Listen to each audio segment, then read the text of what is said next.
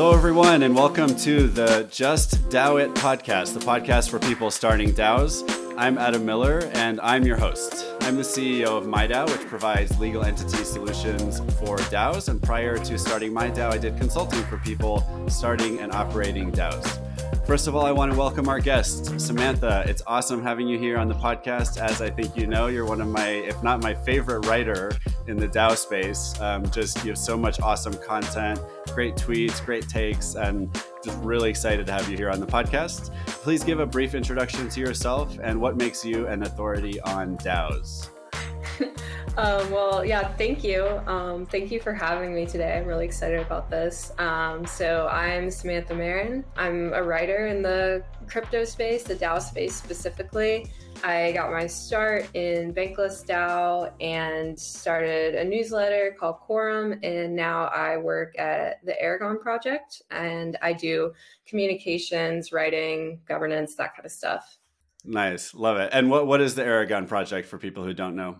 It's basically a DAO tooling project. So they, or we, build uh, smart contracts for DAOs and uh, the corresponding uh, U Is, the user interfaces to interact with those smart contracts. So if you have a DAO and um, you want to use E R C twenty tokens to vote and manage your treasury and manage permissions around your DAO, then you can use Aragon to automatically do all of that without uh, needing a multi-sig or needing to vote off-chain or anything. So it's just an on-chain DAO tooling pr- platform. And um, companies like Lido and Decentraland, they're all built on Aragon.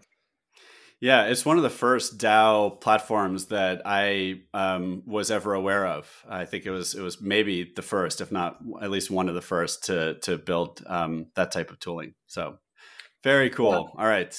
The first half of the podcast will be the Just DAOit news report, where I will summarize a lot of recent DAO news for the audience and for Samantha. And then uh, I'll share my hot take and ask Samantha for hers. And we'll try to focus especially on what's relevant about these stories for people starting DAOs. So the first headline of the week is from CoinDesk. The headline is, Slow Ventures raises stakes on crypto governance with Timber sDAO. The venture capital firm's first legally compliant DAO bought land, and the second so-called sDAO is buying more, but this time land with trees. Okay, so first of all, I think it's a funny name for a venture capital firm, Slow Ventures, mm-hmm. but we'll leave that aside. Um, I think one thing that's cool about this story is this idea even that a DAO can own land might actually be surprising to some folks who are newer to the space. So, you know, a DAO, like any group of people getting together to organize themselves for some purpose, like any business, right? They can do anything that they want in the world, right? Whether that's um, buying real estate or buying equity or buying services or intellectual property, and it can own that stuff, it can license that stuff, uh, it can sell that stuff, just like any other um, any other business. And so in this case, uh, the venture capital firm is involved in these DAOs that are buying real estate. And I think they're calling them sDAOs because they're from Slow Ventures. So, you know what? It, so here's what it says. It says, called sDAO, Slow's framework isn't for decentralization purists. It limits participation mm. to a maximum four hundred ninety-nine accredited investors in order yeah. to toe the legal line. So, and the article says too, that permission systems such as sDAO fly in the face of, of free-for-all DAOs that theoretically let anyone with a governance token in. It's interesting to me because I don't think that, you know, okay, so part of what's happening with DAOs, yeah, you could have maybe a really technical definition of what a DAO is, and then you could look kind of more philosophically at like how people are approaching DAOs. And certainly philosophically, people are like, well, DAOs are open. There, there's a, maybe very little management, very little leadership, very little structure. You do whatever you want. Anyone can join. But I don't think a DAO has to be that way. I don't think there's anything wrong with a DAO that says, well, we're going to limit ourselves to five hundred members. I don't see why that would make you, or, or only accredited investors. I don't know. To me, that doesn't make it any less of a DAO. Um, and it looks like sDAO is using a governance toolkit created by a company called Nation, or a project called Nation, which is based on the Solana blockchain. Um, mm. It is Eric, do you know, is Aragon? I assume it's focused on Ethereum and Ethereum compatible blockchains. Um, yeah, Aragon's Ethereum and Polygon only. Um, I haven't okay. explored Solana DAOs as much, actually. I will say that's a, a blind spot for me a bit. Yeah, you know, I had experimented with, I think, the first DAO tooling on Solana, and I'm going to do a quick Google search to see if I can uh, mm-hmm. find what the tool was that I played with. But, um, oh, Squads. I think it was Squads. Ooh, and um, heard that. This was like, yeah, it was a few months ago. And it honestly was just not anywhere close to the capability that I saw in DAO tools on Ethereum and Ethereum compatible chains. And I think that's going to be true for most dApps that are built on alternative layer ones. And, and it's not, doesn't mean that they're not going to be successful eventually, or that they're not doing something um, valuable and different. But I mean, I, I just don't think there's another ecosystem that is anywhere near where Ethereum is today in terms of having Aragon and probably twenty or thirty competitors to Aragon that are all building DAO tooling, DAO platforms, um, and they work already. I, like, I just find that Ethereum tends to draw more people who are coming in, not necessarily to be a developer. So maybe another ecosystem like Cosmos that does have a lot of pretty interesting DAO activity going on. It's just mainly developers, like from what I've observed in the ecosystem. Mm. But Ethereum has more like the artists and, you know, the writers and um, like just think about what Mirror has done for like bringing in writers to the ecosystem. So I think it's more a different grouping of people who are interested in it mainly. Hmm. Tell us more about Mirror, because I, I agree that is has been pretty impactful. They're a DAO now, so they're a protocol that allows writers to mint N F Ts. So you don't have to be an artist or designer to mint an N F T and sell work and get profits, get money off of that work. You can just write your article, you know, have a header design, and then mint it as an N F T, and then people can collect it, add it to their writing collection, kind of like you might have a bookshelf, you know, in your house with all your favorite books. I think it's led to a lot of, just a lot of writers starting to kind of play with what it means to like have their own audience and have their audience collecting N F Ts. I think it's super cool. Yeah. And is it, in your experience, is it kind of like a patronage model where, I mean, I can imagine like yeah. myself... Yeah, like like when I had a little more money floating around, like when the market was hot, you know, if I saw an, any kind of artist that I wanted to support or a Mirror article, yeah. and I was like, wow, this Mirror article is great. Okay, I'll buy one of the N F Ts. Like, I'm happy to support this artist. And honestly, now, mm-hmm. you know, when money's a little tighter, it's harder to do. Is right. is that kind of how you feel like people yeah. are coming in and buying those N F Ts?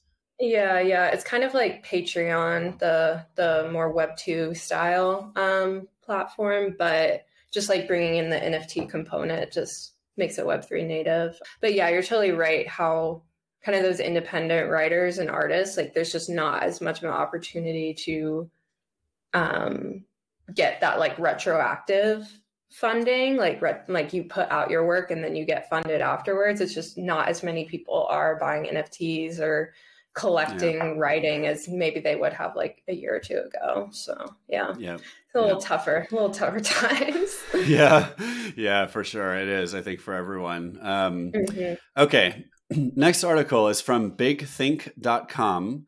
The headline is DAOs, the end of bosses. DAOs oh. don't have a C-suite. How are they led? And I'll read, this is actually a uh, audio story. The summary is just a few sentences, so I'll read the summary.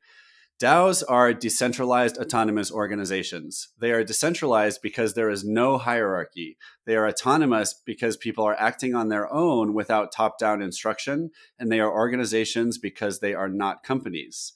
DAOs are bringing a culture that we have never had before. They're part of Web three, which is based on decentralization.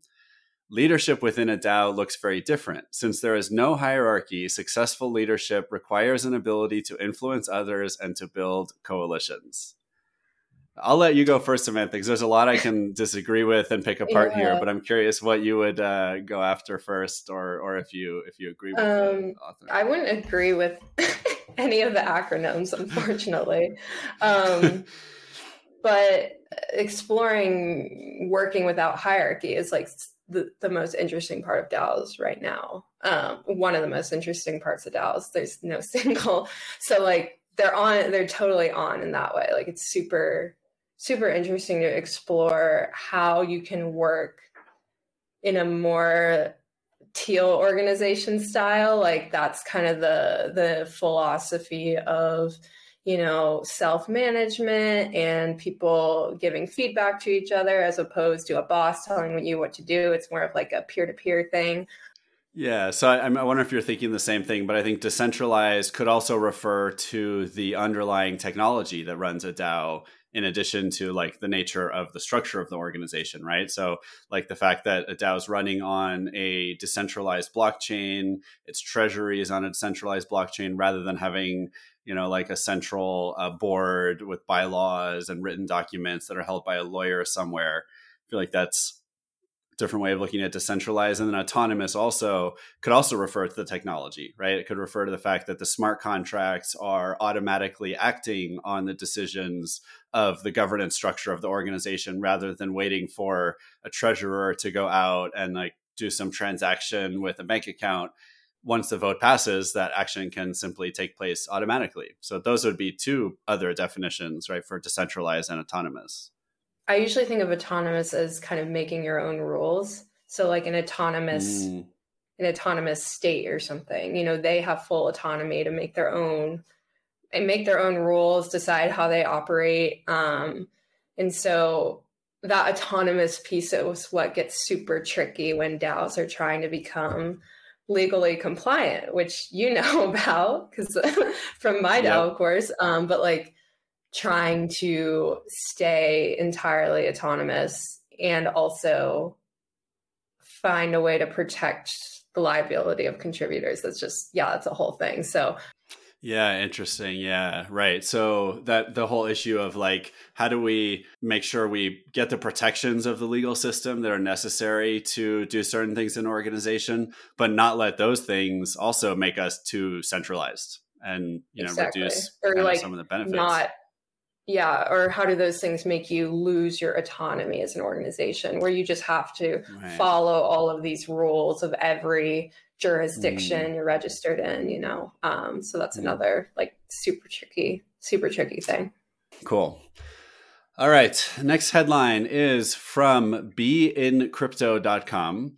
And the headline is DAOs are still growing despite the bear market. Here's why. Uh, several platforms and protocols have performed exceptionally well relative to current trends. There seems to be some hope as recent trends show considerable growth for DAOs. And here's why. So I'll read one more line. Um, the last couple of months have seen surprising growth for decentralized autonomous organizations. DAOs amid an otherwise struggling crypto market, says Shiraz Ahmed, managing partner of Storm Partners. Um, so, you know, first of all, I want to give the take that this article doesn't really have a lot of data or statistics. And it does see in it, it's really based on just the opinions of a couple of people. Um, and also, it seems to be talking about the growth of a few organizations and the fact mm-hmm. that either the price of their governance token has gone up or there's more uh, governance activity. So it talks about Decentraland as one example. Um Uh, DeFi projects as well. So, you know, I I, I want to say personally, I feel like there has been a little bit of a slowdown in DAOs. You know, if we go back to like January, February, I, I feel like everyone in crypto and even a ton of people outside crypto were clamoring to start DAOs. Like, this is the next big mm-hmm. thing.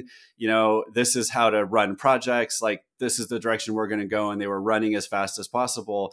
And I do get the sense as someone working in this space that things are slowing down a little bit. And if someone is starting a DAO, they're doing it a little more carefully and slowly. Um, if someone yeah. was thinking about starting a DAO, maybe they're less sure right now because they're, they're just going to take some time to think about it. Um, so that's more what my impression has been and, and some of the folks that I've talked to. So I'm, I'm curious, Samantha, What what's your experience been recently with, you know, kind of getting a sense for where the ecosystem is headed and how much growth is, is happening? I think the slowdown started happening even around the turn of the year. So I think it's been a while. Um, and mm. it's just, you know, correlating with the bear market or, you know, whatever kind of market you want to call it, but correlating with the not go to the moon every day market. Um, yeah. I mean, to be in t- like very just point blank about it, when a DAO has the majority of their treasury in their governance token, you know, those treasuries were cut by like ninety percent in some cases um, mm-hmm.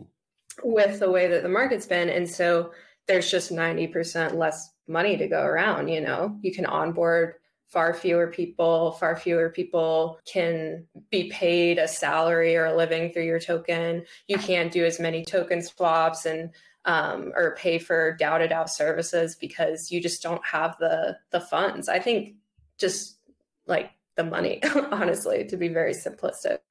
Yeah, yeah, right. I mean, if everyone has ninety percent less money, you're going to do things yeah. more slowly and you're going to do less you're just, for yeah, the time being. Can't.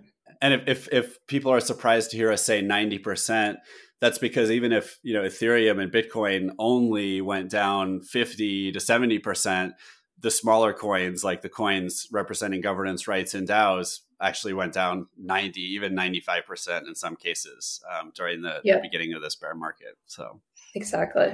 Yep. Yeah. We've all we've all felt it. that's a that's yeah. a nod in in pain. right there.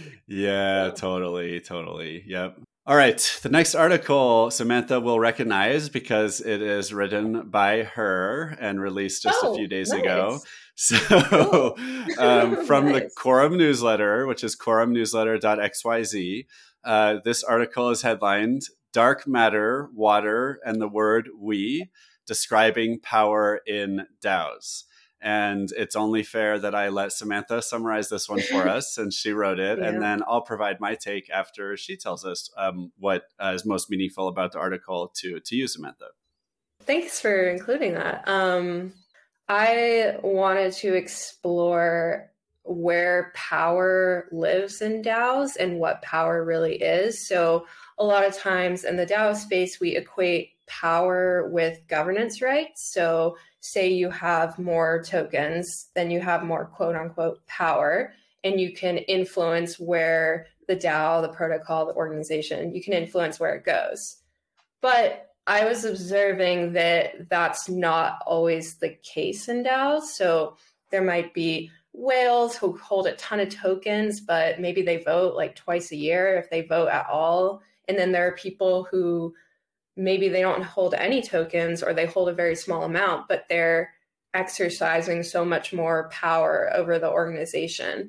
And so I was just interested in this kind of phenomena that I was observing of, okay, like where does power come from then if it's not coming directly from your your tokens, your governance rights? So I was just exploring different ways that it manifests um, and where the dark matter and water comes in is I was thinking about, um, well, I'll start with water because that's easier to explain. So water, um, it's not necessarily good or bad. It just is. And so that's how I thought about power. Um, and that is from a really interesting book on sociocracy that I have referenced in there. There are a lot of, I like pulled from a lot of pretty cool resources that I was excited about um, in this article. Um, so yeah, water just flows. If you don't direct it somewhere, it's going to flow somewhere. So power is going to accumulate somewhere. You can use water as an analogy of it's going to like puddle and pool if you don't direct it. Um, but then how I got thinking about Um, dark matter is, um, I was thinking about how power is so hard to see, and it's, you can only see it based on how things are moving around it. So dark matter is this thing that exists in the universe that changes the way that planets orbit, changes anything in the universe. It changes how it moves and functions. And the only way you know it's there is because how other things are moving around it. Um, so I was thinking about how maybe you're reading a forum post and you see that one person comments one thing and then the whole tide changes. And you're like, who is this one person? You know, they're not the founder. They're not someone who holds a ton of tokens. Like what caused their power to like change everyone's orbit around them, you know? You know, so f- first of all, those are beautiful analogies. So I, I love that. Um, You know, one thing I'm curious about, and I'll relate it relate it back to the article we read earlier that talked that said that DAOs have no hierarchy. Isn't mm-hmm. it possible that DAOs, even in DAOs, even if there is no hard power, visible hierarchy, that a hierarchy does develop around like the water and the dark matter, right? Like, Definitely. you know, yeah. right. So like, even, even if you don't give a central group of people more votes, you may have mm-hmm. a central group of people that actually does have more social power. And right. I guess I, I go back and forth in my own mind about like, is that bad? Is that just human nature? And I mean, human nature right. could still be bad, but like, is it actually just, is that a nat- the natural order of things that we'll never get away from? Like put a group of people together and like some, and if for some particular purpose or situation, some of them will have more power than others. And it's not necessarily a bad thing, right? Maybe that's just natural and fine.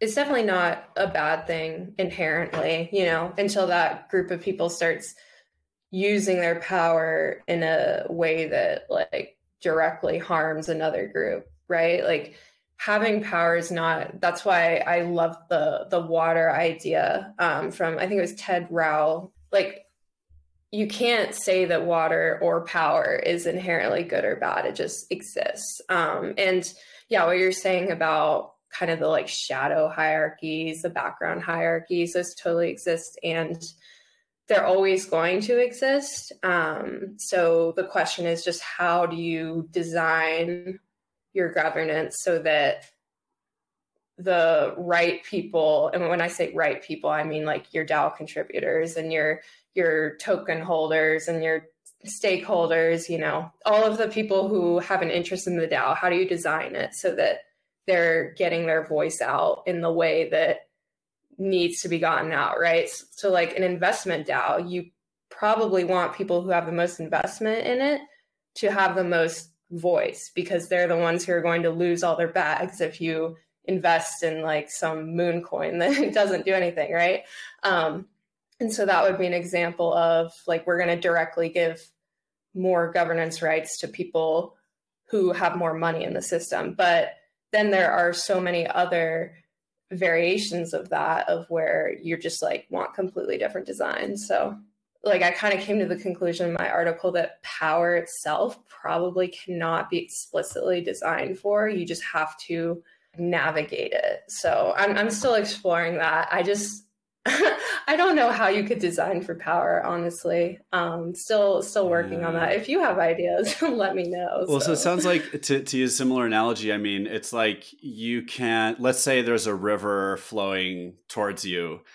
You can put mm-hmm. like some like canals or like channels or like pathways right. in the ground. You could put up a dam, you could put up barriers, you can create structure that will influence how power flows through your organization and what it ends up doing. But you're, that doesn't mean you're changing the laws of physics around the way water flows, right? Or way the, the way right. power is used.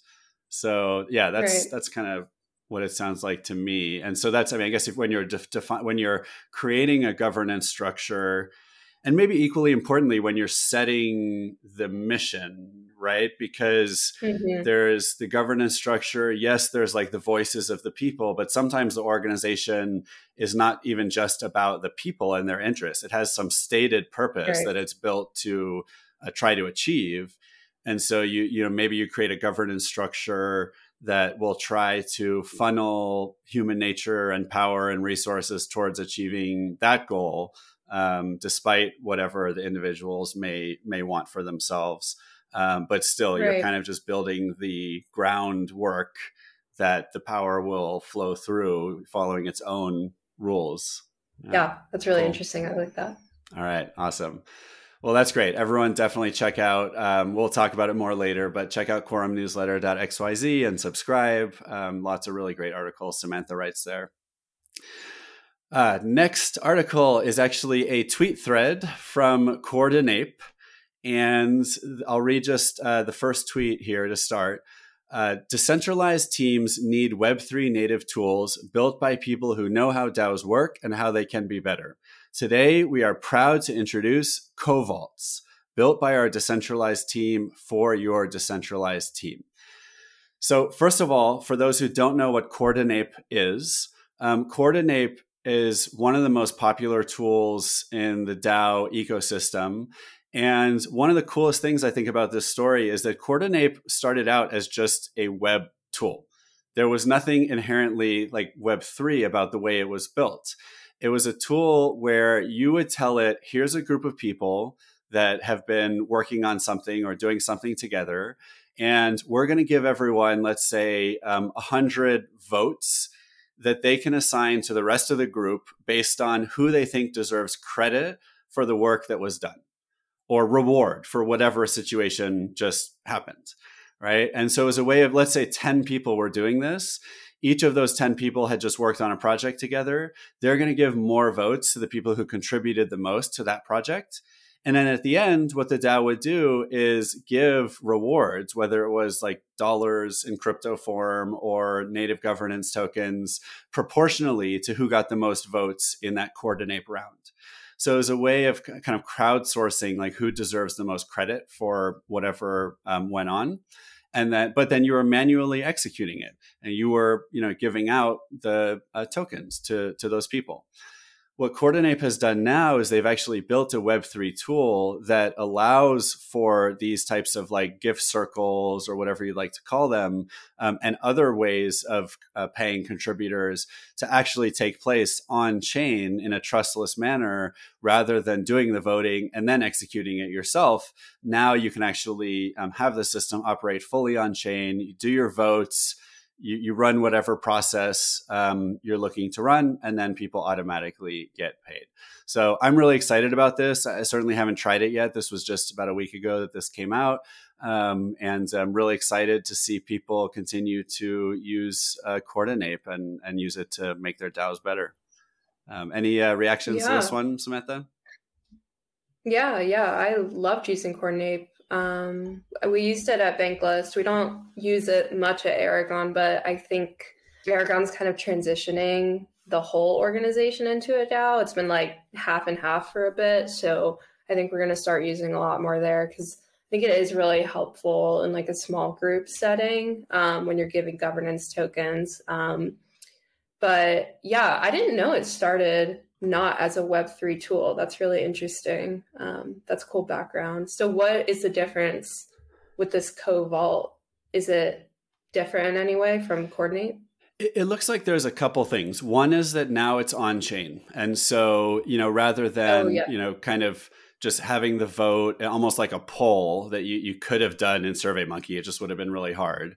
And that, you know, but mm-hmm. then after that round happens, you have to manually submit a proposal to actually make the payments to people, um, or have some central entity mm-hmm. do it. Right now, it's all happening on chain.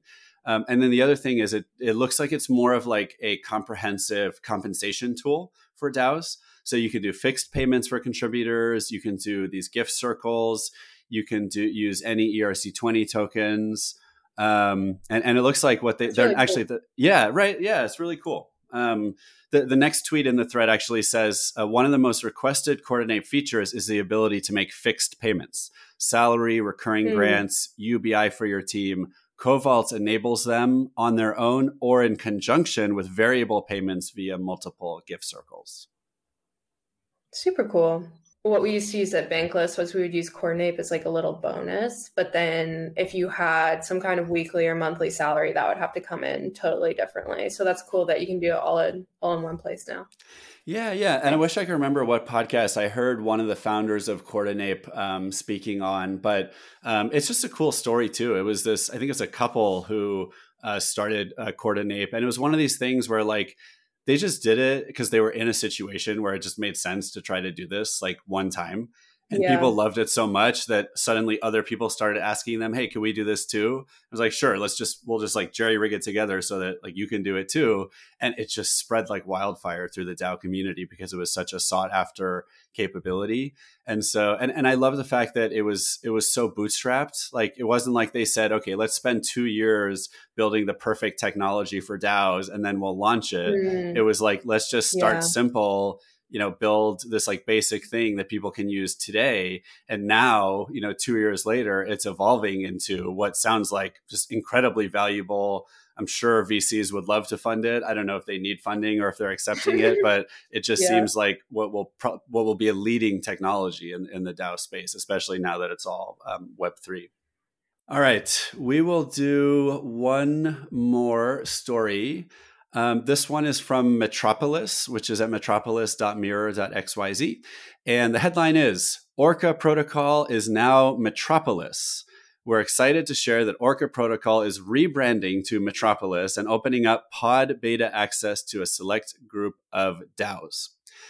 A couple interesting things about this article. Um, first of all, Orca Protocol is another one of the early-ish, maybe not as early as Aragon, but an early-ish um, DAO platform. And it's always been organized around this concept of pods, which, you know, it comes from the world of whales, like orcas, um, as their former name uh, implied. And in this article, the authors talk a lot about how they see DAOs as being like cities. So, and they actually say, like, many say DAOs are like companies, but we see DAOs being more like cities.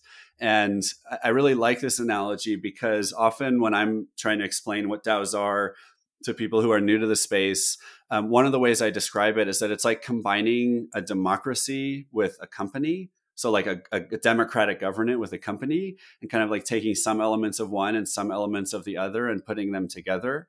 Um, at the same time, I, I think kind of like you said earlier, Samantha, that DAOs exist on a spectrum, probably many spectra. Um, you know, this is another one where mm-hmm. maybe some DAOs are more like cities and some are more like companies. Um, and uh, I also wanted to call this out just because the founders of Orca Protocol are also really um, awesome. They're prolific tweeters and writers. And so this is another really cool just to check out and find some people to follow if, if you're new to the space. Um, but yeah, Samantha, what do, what do you think? Are DAOs companies or cities, or can they be either? Yeah, I read that article. It was super interesting. Um, yeah, I mean, Bankless DAO feels like a city, you know, when you're inside of it. Like, it's so huge and it's just like expansive, and it feels like there's, you know, like a city square where everyone comes together, and it feels like you go off into your little kind of suburbs um, to do your um, day-to-day work. Um, but then Aragon feels a lot like smaller, a lot. It feels a lot closer to a company because it's like more of, you know, we're going to ship a product and we're going to develop a strategy around this product. You know, it's, it feels more like a company, whereas yeah, Bankless definitely felt like a city. So I think it kind of depends um, on your goals, but yeah, I think the city thesis is so interesting. Um, and I think I saw on Twitter, it's like kind of in line with the network state stuff, the Balaji mm. network state book. So I think that's super interesting, just thinking about um, the future of DAOs in that way. Um, Cause it's like, does a city have teams like shipping things and having like a strategy, you know? Whereas Bankless DAO is like a lot of like small team shipping things. Whereas something like, like Lido DAO is like, we have one thing, you see what I mean? Um, that they all have to come together around and like work on and ship and stuff. So I think it's like different slightly in those two ways. Um, but yeah, I thought that article was really, really good. Really interesting. Yeah. Yeah. No, I like that too. I mean, I feel like uh, Bankless, one of the things about Bankless is it seems like you can do almost anything you want to in Bankless and be part of Bankless. Like if mm-hmm. you, it's so inclusive, yeah. right? Like if you feel like you have a project that aligns with the mission and you want to work on it, first of all, you just go do it, you know, and then eventually maybe you ask for grants, you ask for support, you see if there's other guilds that can help you. Um, but it's just so inclusive in that regard. Whereas I imagine a project like the Aragon DAO, like there's a mission, there's a vision, and like people are probably going to try to keep you yeah. relatively on mission. And so, yeah, so that does seem like a big yeah. difference, right? Definitely. If I think about cities, you literally, city pr- tries to give you the freedom to do whatever you want in the city. Right? It's not telling you mm-hmm. if you live here, you have to do things a certain way. Um, so that does seem like mm-hmm. an important distinction. And this was something I like pushed back a bit in Bankless. I was like, okay, so like, how are we funding things? Like, are we going to like pay, do all the guilds pay like a tax to their DAO or something to keep being able to exist? You know, like you come into these issues of like funding, like a public space. Like if the DAO is kind of a public space, it's like, is it something that everyone just kind of maintains because they enjoy it and they love it? Like maybe you have like a park in your neighborhood. Like, is that something that like, uh, I'm thinking of an example, like those like self-growing gardens, like you go and you grow a different couple different types of vegetables and you all kind of share the garden. Or is it something where you have like a central city planner coming in and saying like, we have a playground here, we have, we mow the grass here, you know? So I think like a DAO, like a city, has to think a lot about like maintaining those public spaces and like those bonds between guilds and suburbs and stuff. Mm-hmm. Um, I think it's like a huge challenge, mm. honestly. Interesting. Um, so I know we'll get more more to your background soon, but what, what's been your experience with, with Bankless? Were you around Bankless pretty early on, or what, what's your journey been there? Um, that was how I got into the DAO space. Um, mm-hmm. I joined in summer of twenty twenty-one. One, so I'm still, you know, I'm still kind of new to the, I'm pretty new to the DAO space. Yeah. Um, have been working in more the traditional startup world, and you know, working a lot, and not, not. It was like pre, you know, pre V C, pre fund kind of thing. Um, so I was working a lot, not getting paid very much. Um, and I was like, okay, you know, maybe I should ask for equity, right? Because I'm working a lot, I'm not really getting money. I should mm-hmm. probably ask for equity, and didn't get any, pretty young, didn't have like a lot of experience. And I was a little like slightly, not disillusioned is way too strong of a word. I was just kind of like done, you know, I was like, okay, what do, what do I want to do next? Like, I want to feel more like power. It was funny because I was talking about it. Like, I want to feel more yeah. ownership over my project and feel like I have more direct power in it. Cause I, I felt like, you know, I didn't really have that in the traditional startup space, which is kind of ironic because I feel like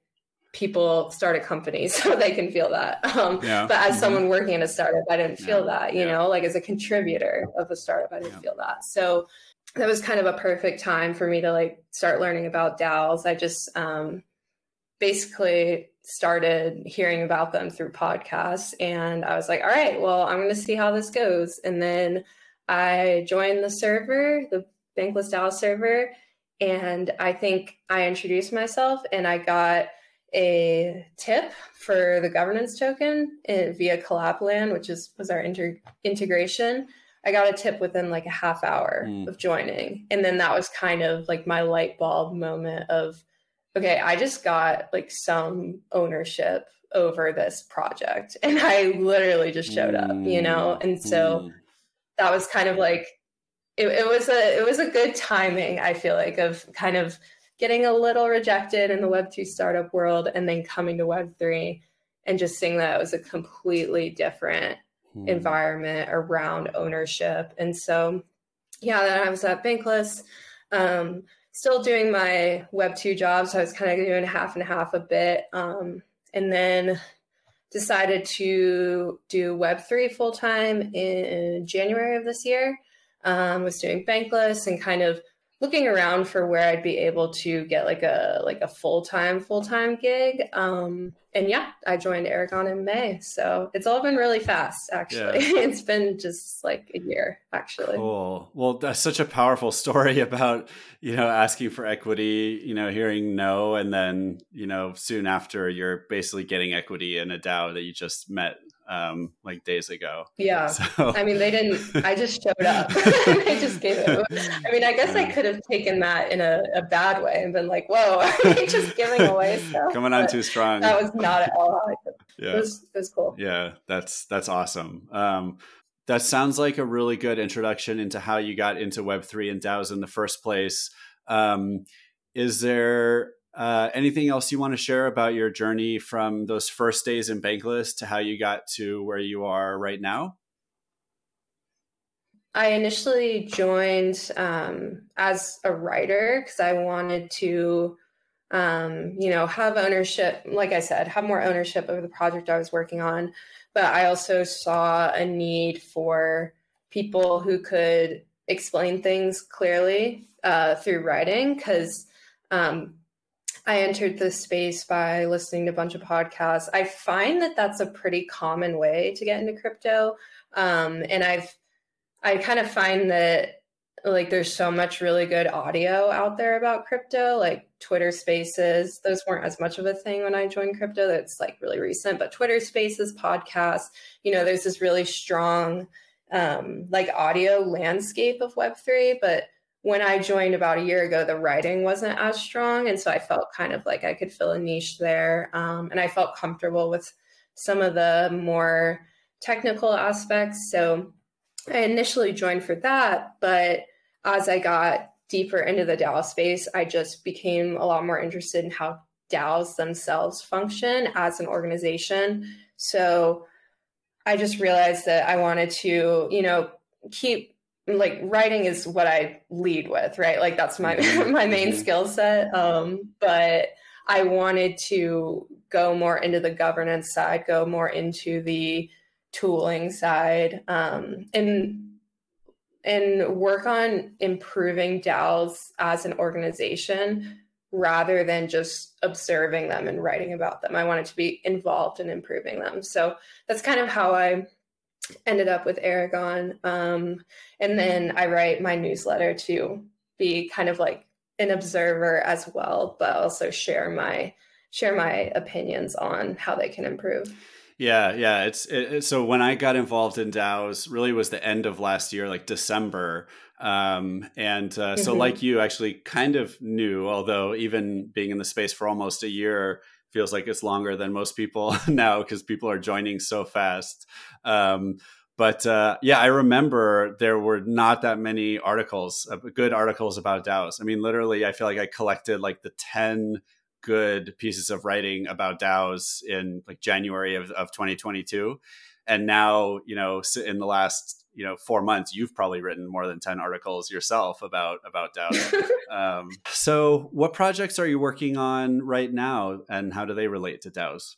I'm with Aragon full time, so I'm mostly working there. And then, yeah, my newsletter is really just my way to kind of have my own space to share my opinions and ideas, because I find that a lot of crypto writing um, and, and a little bit in the podcast space, um, things aren't as centered around forming an argument about something. You know, people mm. talk about a thing and kind of like talk in circles around it, or they'll write about a thing and just like mm. do a flyover of it or write about what other people's opinions are. But and this is just like my writing background coming in. I was like, where's your thesis? You know, I was like, what are you saying? What is your argument? And I feel that way, you know, sometimes listening to Twitter spaces and podcasts and stuff. So I just wanted a way to like really develop kind of clear arguments about DAOs. I think you're right about that. I mean, and, and to your point earlier, you know, I, I think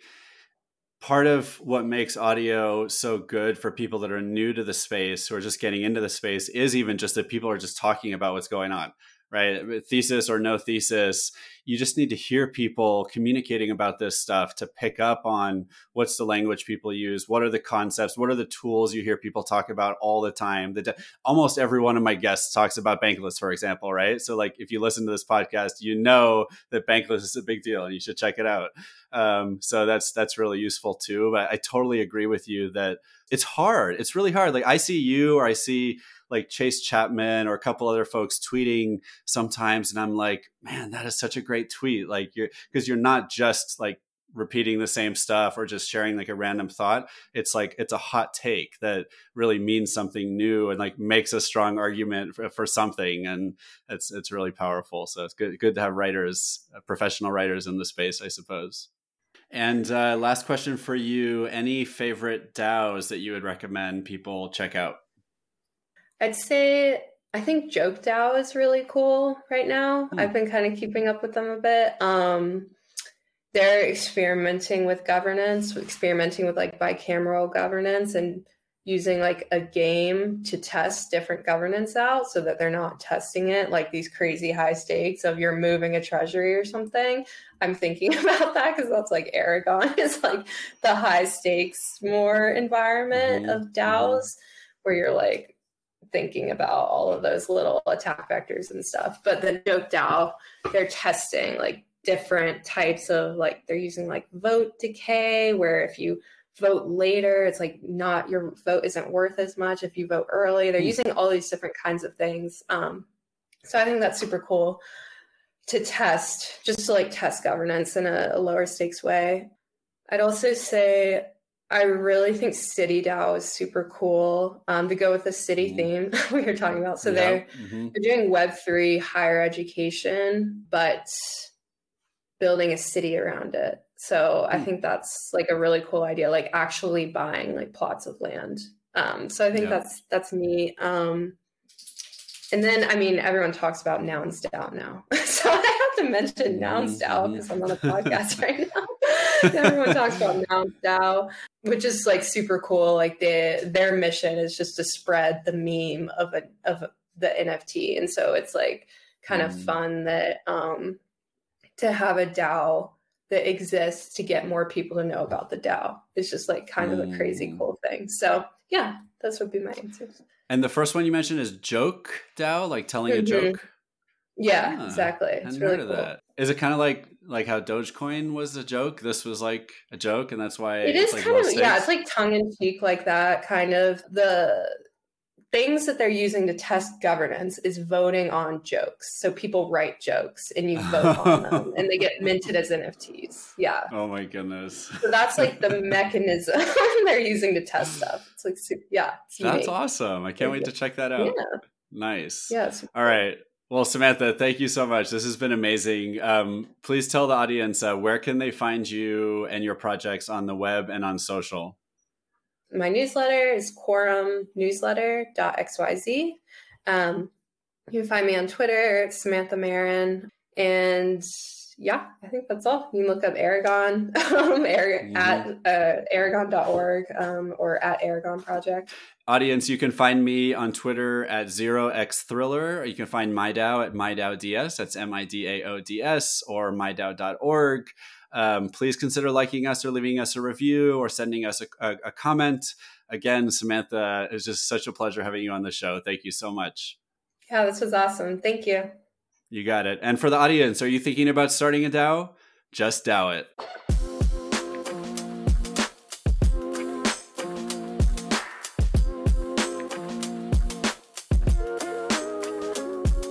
Just DAO It is for educational and entertainment purposes only.